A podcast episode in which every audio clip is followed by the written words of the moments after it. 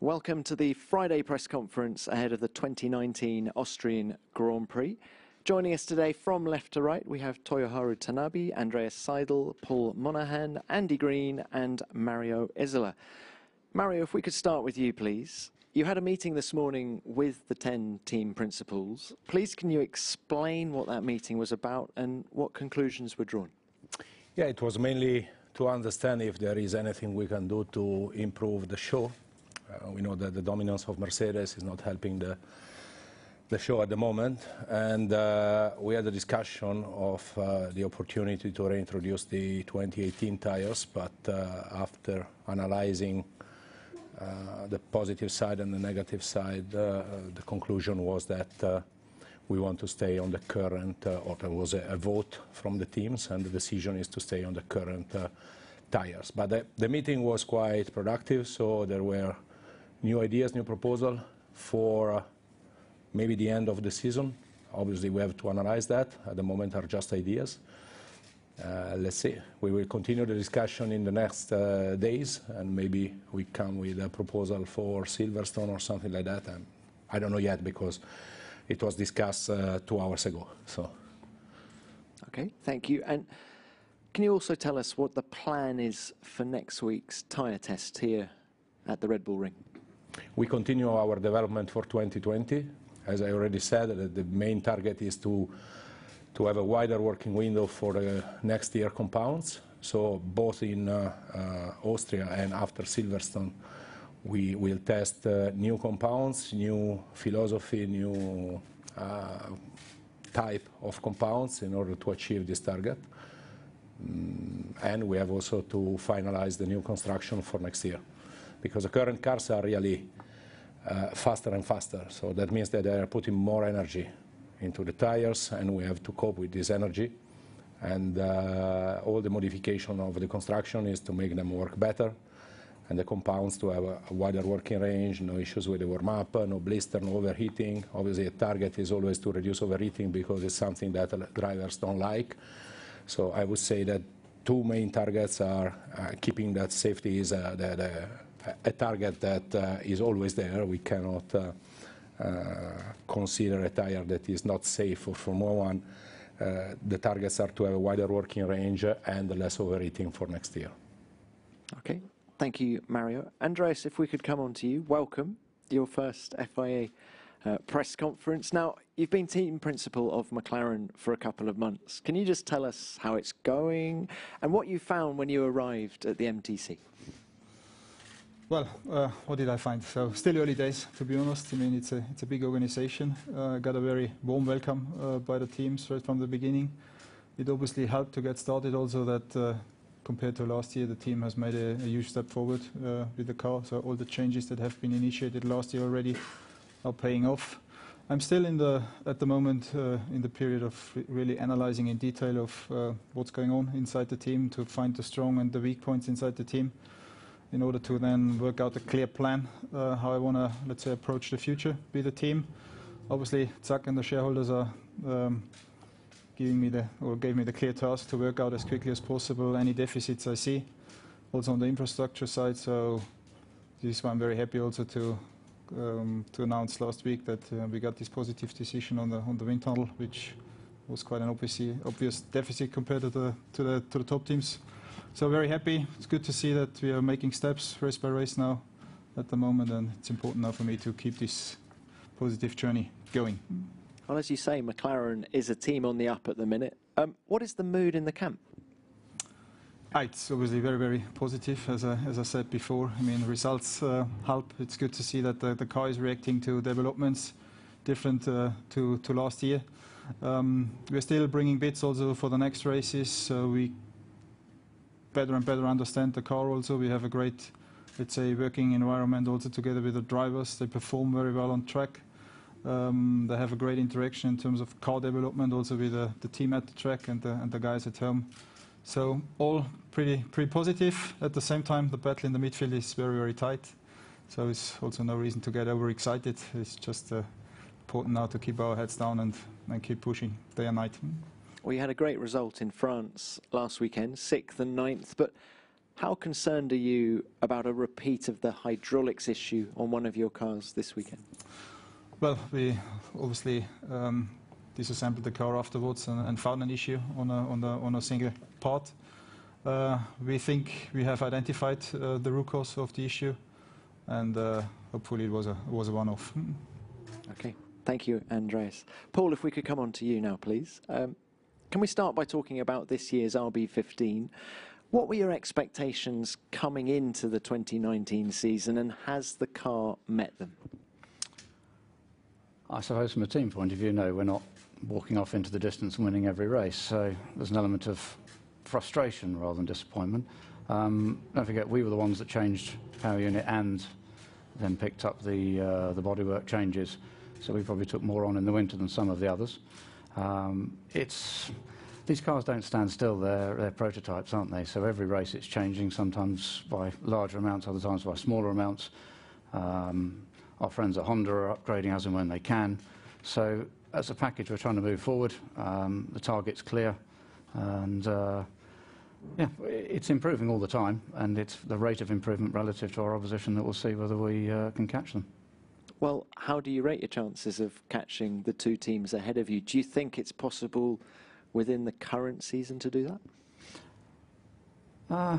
Yes, I think you have to. Otherwise, you sort of say, oh, we're going to look at next year's. No, we'll try and learn and move on at every stage we can. And if the closer we get to them, the better off we are for next year.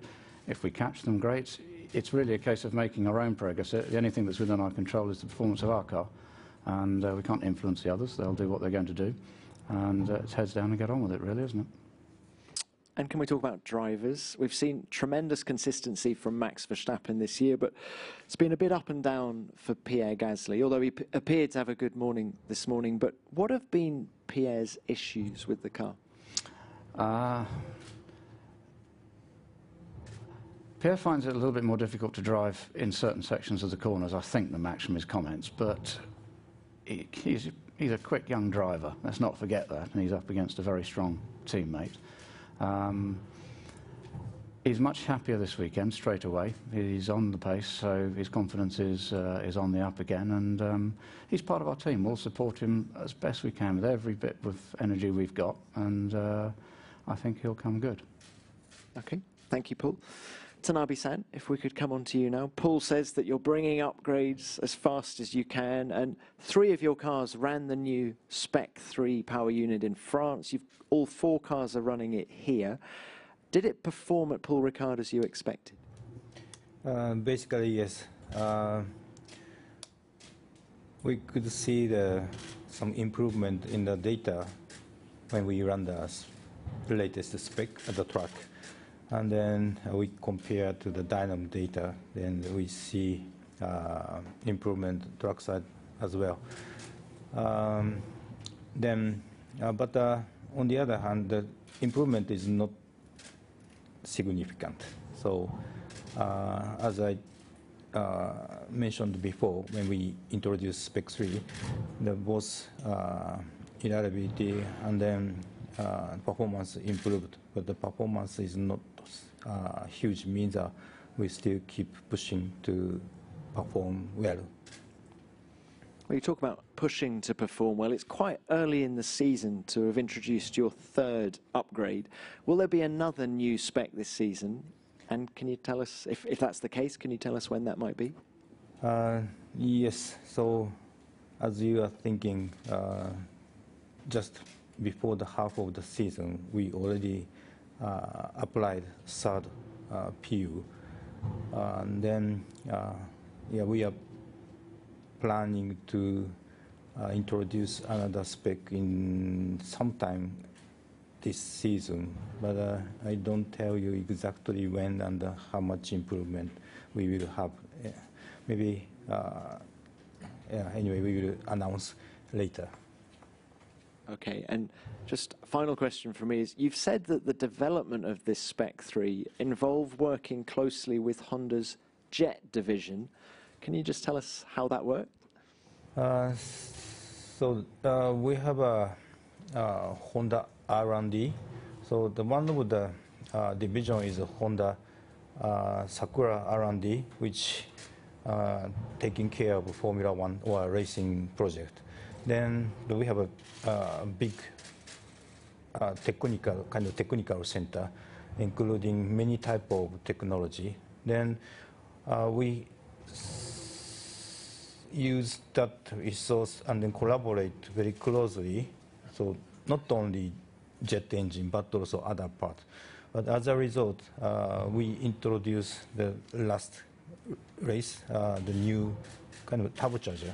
So using from the collaboration between Honda racing technology and then jet engine technology.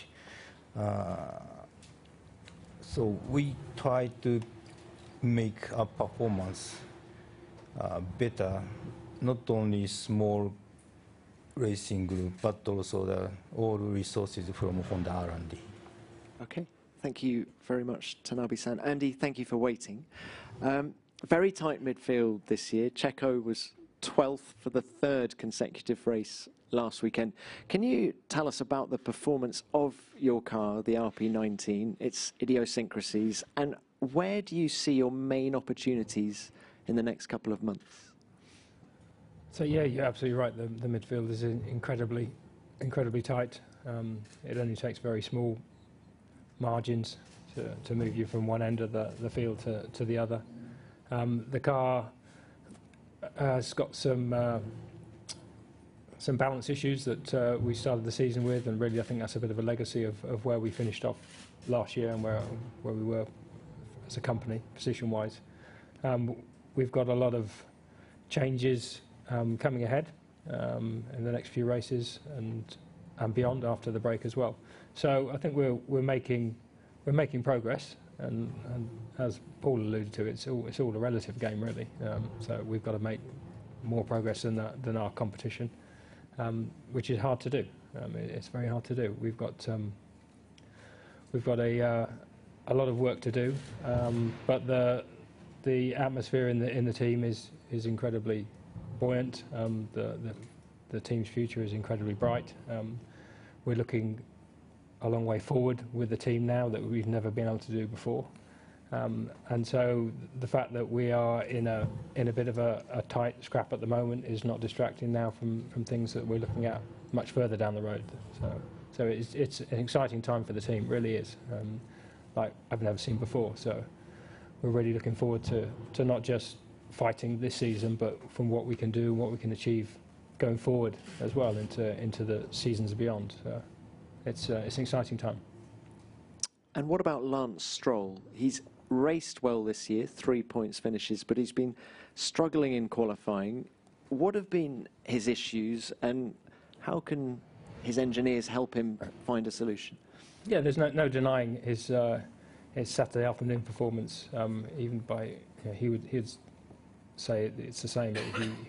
He struggles on a Saturday afternoon, but we have to put it in perspective. He's in a very early part of his career, and he's up against a very mature, experienced driver on the other side of the garage, and he's learning a lot. And we are in each race and in each session, we give him targets and what to look for and how to improve. And it's all, it's small margins every time, but he understands it. He's an incredibly talented driver. We've seen that numerous times. And it's just a case of just getting the experience. And once he gets the experience and gets the confidence, we'll see him close the gap to Checo and potentially take a leap ahead of him. So we've got every confidence he can do it, but it just takes a bit of time. Okay. Thank you. Well, let's open this to the floor now. And as ever, please remember to give your name and publication. First question, please. Scott Mitchell from Autosport. To the three team representatives, please. We started the press conference talking about the meeting about changing the tyres mid-season. Could you just give us your thoughts on the decision not to change tyres, and also the prospect of a change later in the season? Obviously, there wasn't a majority to do it now, so why would it change later on? Andy, can we start with you, please? Yeah, so really, I think we listened to the arguments, and we especially listened to this man on my left. Pirelli are the experts in this area. And from what we could tell, it wasn't clear cut at all that a change to reverting to last year's compound gauge thickness was going to be a positive change. It sounded like a significant risk to us. So from our perspective, I think it's too late for this season, and I think the decision to focus on trying to do something and try and improve the tyres and the show for next season is the right thing to do. And I think, and to try and not distract from the testing that's going on post this event and post Silverstone as well, I think is the right decision, and focus on next year and try and do something for next year rather than a knee-jerk reaction in the middle of this year. Okay, thank you. Paul, your thoughts? It's difficult, isn't it? It puts Pirelli in a slightly difficult position. They're doing a decent job. They're going to win every race. The tyres are surviving on the cars, and as Mario pointed out, they've got to maintain their safety record. At risk of being slightly controversial in regards to Andy's comments, we would quite happily accept the 2018 tyres to come back. I don't think the risk is as great as some perceive. But it is about creating a show, and I think we almost have to step back and take a slightly team-centric position and turn around and say, well, if it would be better the show, could the teams cope with it? Our opinion is yes, we could. We accept there's been a majority vote not to do so, but we hold a slightly different view to the majority then. Thank you. And Andreas? Well, I think, first of all, it's important, in all fairness also to Pirelli, to mention that we don't have a tire issue in general here. I think Pirelli, the product we have this year, is matching all the requirements we have set out last year as Formula One for what we want to have. I think, in the end, the reason why we have this discussion at the moment is that we have three top teams with the same resources, and one team is doing a significantly better job than the other two. So that's the situation we are facing, but it's nothing really we can influence as McLaren. I think it's down to the three top teams with FIA and Formula One to see if there's anything can be done short-term to fix that issue. I think, in general, we have a far bigger issue, which is this big gap we have between the top teams and the midfield. That is also where our focus is on. This is something I think that cannot be solved over the short term, so we have big hopes in all the changes which are on the table on the financial side, technical side, sporting side, regarding the regulations in 21. And hopefully F1 and FIA, with all the experts which I have now on board, which is a unique situation, pull through. We fully support the changes that have been sent out some weeks ago, and that is our focus, to be honest. Thank you, Andreas. Right, next question, please. Dieter Renken, racinglinesandracefans.net. Mario, the vote 5-5, do you take that as a vote of confidence in your product or a vote of no confidence in your product? And if your product was in line with the target letter, should the target letter then just be scrapped? No, I don't think so. The target letter is fixing some parameters in terms of delta lap time and degradation and characteristics of the tire. That means that we can change the target letter for the future. We can make, we can put numbers that are better for the show. As Andrea said, we made a product in line with the request coming from F1. Don't forget what happened last year. I mean, drivers were complaining about overheating, and if we go back to 2018 tires, we go back to overheating, to blister, and all the different stuff. Well, basically, we were working on to make a better tire for this year. So what is clear to us for next year is to develop a product with a wider working range in order to have more teams that are able to use the tires better. I'm very confident that for the second half of the season, most of the teams will learn how to use the current tires, because it's always a learning curve. It's every year was the same. I had no... Going back to last year, tires on the technical side was not the right decision, and I'm happy that 5 teams recognized that and voted against the change. On top of that, we are very happy to work together with the teams, the drivers, and FIA and FOM to find a better solution for the sport, as we did in the past and we have always done, provided that safety and the image of the company are preserved, are protected. We are here to do something good for Formula One. So if this is not the right direction, let's change the direction. But we need to agree which is the direction, because at the end of the day, we make one tire for everybody, not a customized tire for any car. Thank you, Mario. Next one, please. Ian Parks, New York Times. Question for Andreas. Andreas, you talked about the positivity within McLaren, but you've come into the sport what appears to be quite a negative time, primarily due to the dominance of one team, as you mentioned, Mercedes. Can we just get your thoughts, if I may, as to what your perceptions were of F1 before you joined McLaren, your perceptions now that you've been in with the team for a couple of months, and what you would like to see going forward, primarily from 2021 onwards? Well, following Formula One the last 10 years as a fan, I think it hasn't lost anything. It's still, I think, the platform which works. There's no change compared to, let's say, 2009 when I left Formula One. Of course, there is an issue, as I mentioned before. I think at the moment with this big gap between the top teams and the midfield teams, simply the resources these top teams are having, let's say, went out of control compared to what we, for example, can do. It's not possible for us to be competitive and sustainable at the same time. Again, this should not hide that we have, in general, some work to do inside the team, independent of, let's say, the boundary conditions we are in at the moment. So I think it's very, very important to get this right for 21. I think the objectives are clear for everyone involved, and there's also a huge agreement regarding the objectives. First of all, I think the biggest our most important topic is to introduce the budget cap, because that's the only guarantee really to have somehow a level playing field between the teams. We would prefer that it is even lower compared to the numbers that are in discussion at the moment. But we also understand it needs to be a compromise in the end. Then I think it's simply important to get the technical and sporting regulations right. It's important to be a bit more restrictive in terms of the freedom on the development side, which then allows to have, let's say, the field closer together. At the same time, we are up for still having some freedom, because the better team should still be able to make a difference.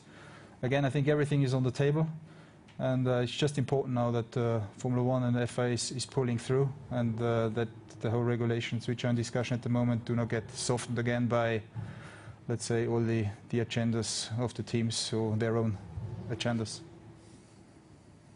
Thank you, Andreas. Next one, please.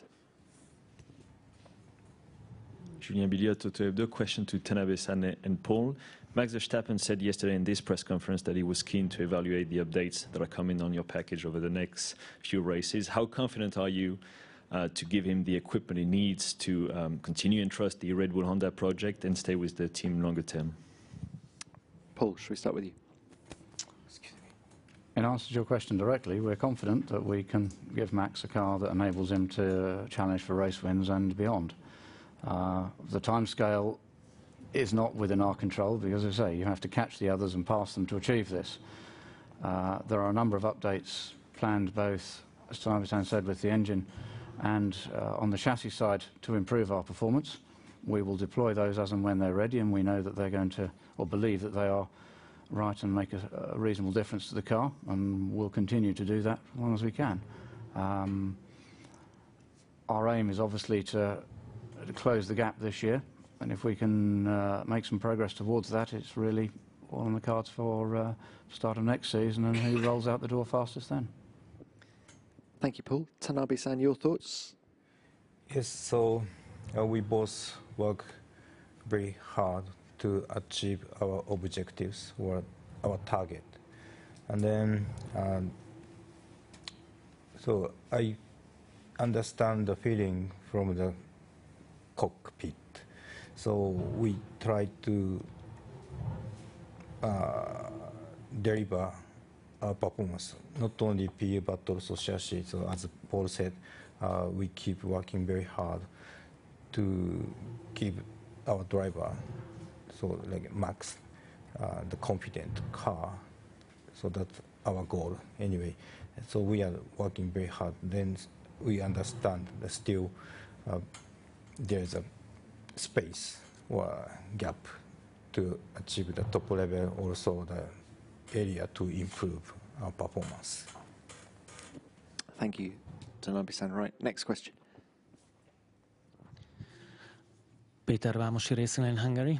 Andreas, Bernie Ecclestone confirmed yesterday that 4 years ago he was in talks with Volkswagen Group and Porsche and Audi that they can come to Formula One. He said it was really, really close. Can you confirm this? And the second part of my question is, can you imagine that in 2021 we can have again a marriage between McLaren and Porsche?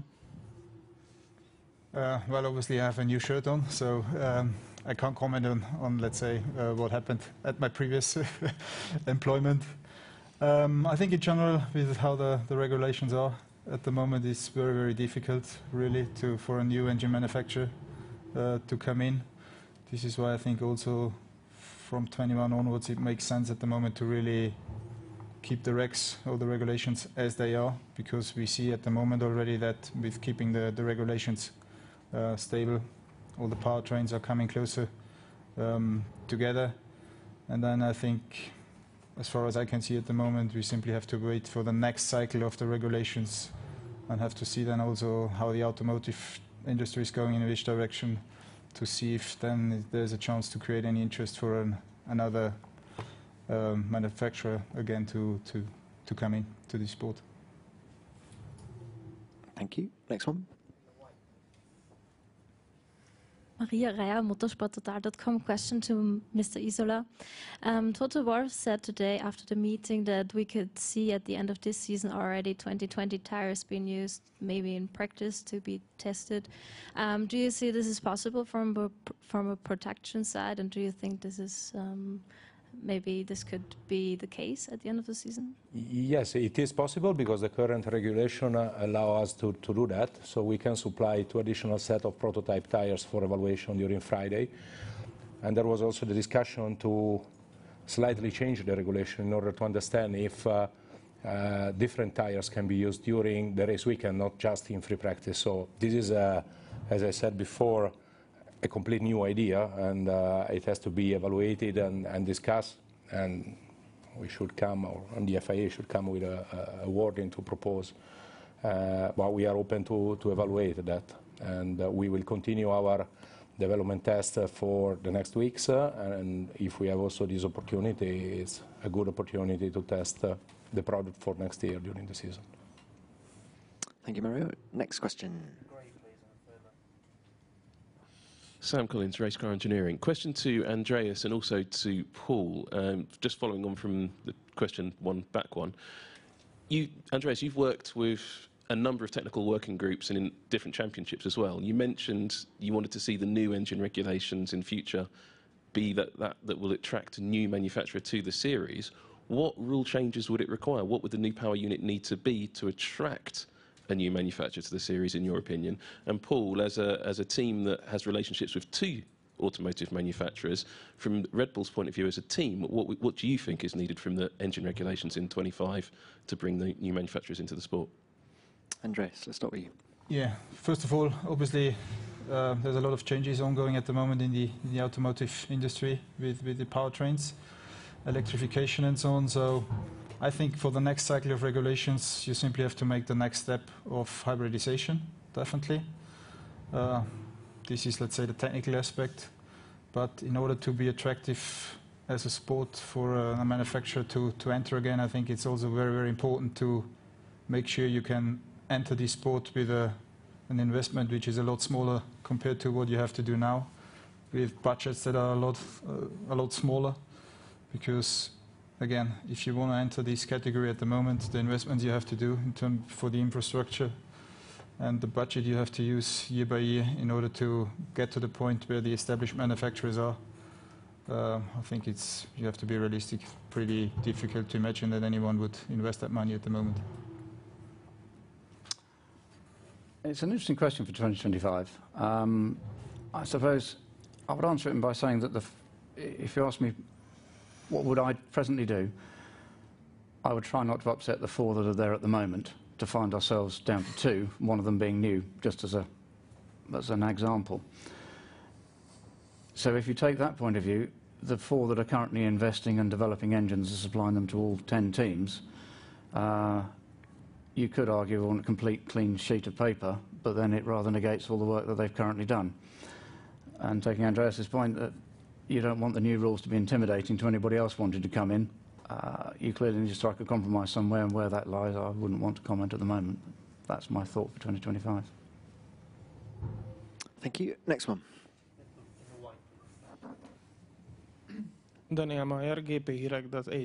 The question to all gentlemen.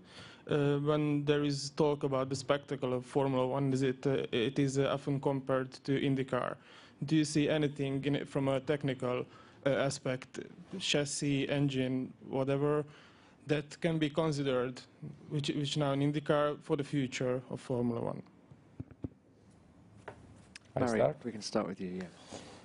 I believe that we should look at any other series that is providing the show, not just the IndyCar.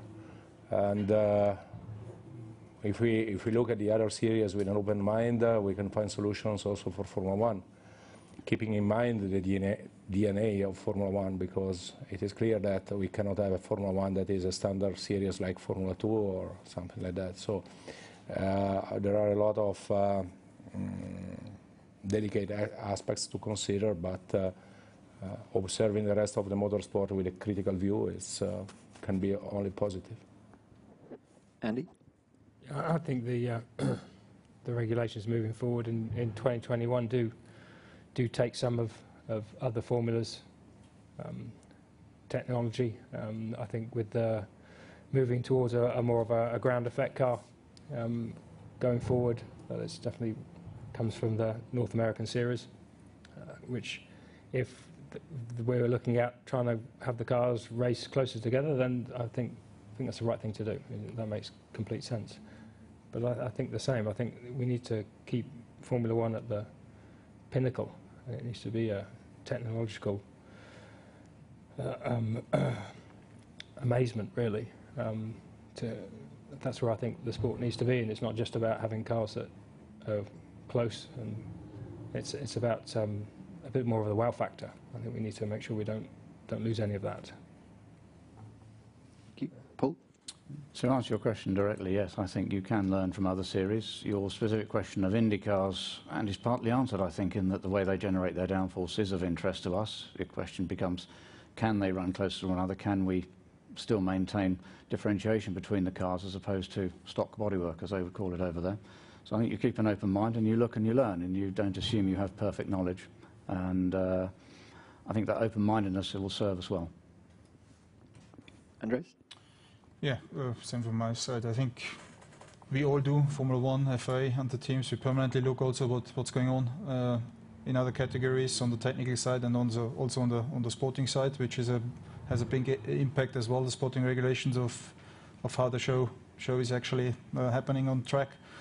I think some aspects of the 21 regulations, like standardization and so on, limitation of the freedom regarding the aero development and so on, they go in the direction we see already in other categories. There's a lot of work going into also to allow this closer racing. So I think we're not far off with the proposals that are on the table. As said before, again, just need to pull through now.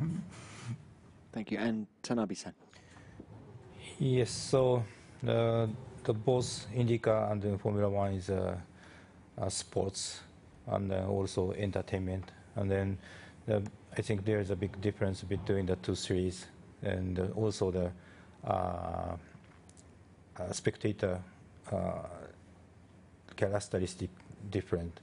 But it's good to learn each other or share the idea which enforce the Formula One, which enforced the IndyCar, and then supply the much more fun to the spectator is, I think, good. Thank you.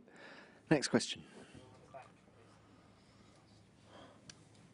Carlo Platella for F1 in Generale. A double question for Mr. Seidl. McLaren introduced a new front suspension in France. Is the introduction of such important component in the middle of the season a result of the new organization of the team? And have you noticed a significant improvement in performance thanks to that? Well, I think with the limited testing which is available in Formula One nowadays, which we all support also. You simply have to use the Fridays also to try, let's say, adventurous stuff, which we did in Paul Ricard.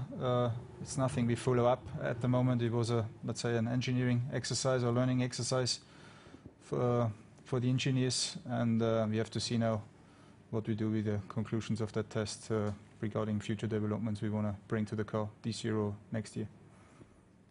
Thank you, Andreas. Next question. Parks. Ian Parks, New York Times again. Another one for you, Andreas, if you don't mind. Can I just get your thoughts on the season Lando is having so far? His plus points, what he's done well. He's always had a bit of bad luck, but his plus points, what he's done well.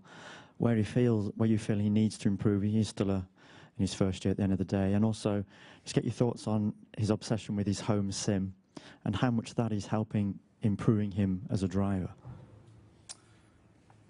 Well, first of all, I obviously was very, very, very impressed straight from the beginning. Even during the first races, where I still watch the races from home, with what Lando was doing on track. I mean, if you come into Formula One and you go into your first qualifying in Melbourne with a car that was maybe somewhere between, in terms of performance, 10 to 14, and you score P8, it's an impressive achievement, and it was not just a one-off. He did that now several times, which is great to see. Also how he handles the races, I think it's great. He had some bad luck in terms of results, but I think that's nothing which is too worrying at the moment. So we are very, very happy inside the team. Also how he interacts with the engineers regarding the development of the car, with the guys here at the track and back home. So very encouraging to see, and I think he will have a great future in Formula One, and obviously we plan with him as well, long term. And Andreas's home simulator? Yeah, I see there's even here at in the motorhome, there's a big competition going on between Carlos and him each day, battling each other on the simulator. So he's obsessed with that. He's convinced, and we can see that also, that it helps him to prepare the races, to be sharp when he's arriving here. In addition to the simulator work he's also doing with the guys back home in Woking. So it's great to see this new generation also, how they prepare themselves for this challenge in Formula One. And again, very excited to work together with him. And same for Carlos. I think we have a great driver lineup, and they will be the future for this team. Thank you. And next one.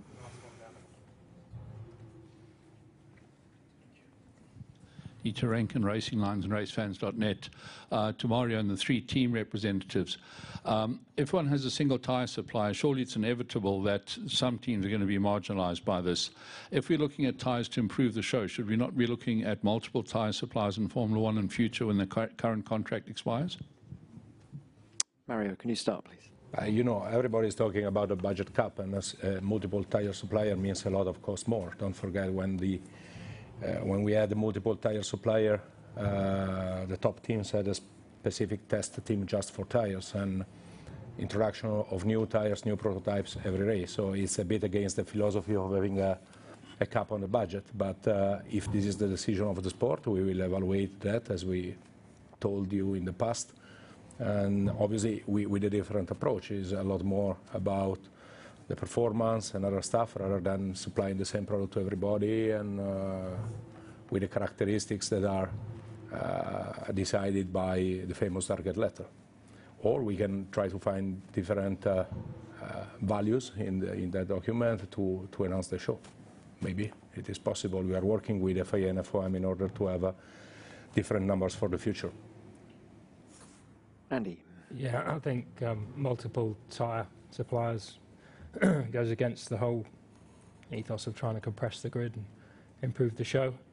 You're going to end up with the haves and have-nots with respect to tyres, and currently we all have the same tyre, and we can all do the same job up and down the grid, and I think it's the team that does the best job with the tyres should be rewarded for that. So I don't think it's the right way to go for the show, to be honest. Paul? In the current generation of Formula One, then, multiple tyre suppliers don't really fit with the model. We don't go tyre testing every week, and tyres per se are not a prime performance differentiator. So at the moment, our current working philosophy, if you like, is to have a single supplier. It would change everything that is on the table now and, I believe, planned for the future if we were to bring in multiple suppliers. And I don't know if you'd close the field up or spread it out in that circumstance. At the moment, we're not really equipped to go down that route. And Andreas. Well, I think we should also not forget that even in the years of the biggest tire war, sometimes we had a brutal dominance of one team throughout the entire season. So I'm not convinced that this is the solution. I think it's simply important now that between the teams, together with FIA and FOM, that we have, let's say, that we take our time to really define clearly what is the target letter for the tires for next year and for 21. And I think that's the way to go, to be honest. Okay. Thank you, gentlemen. That's all we've got time for now. Good luck for the rest of this weekend, and a full transcript of this press conference will be available shortly at FIA.com.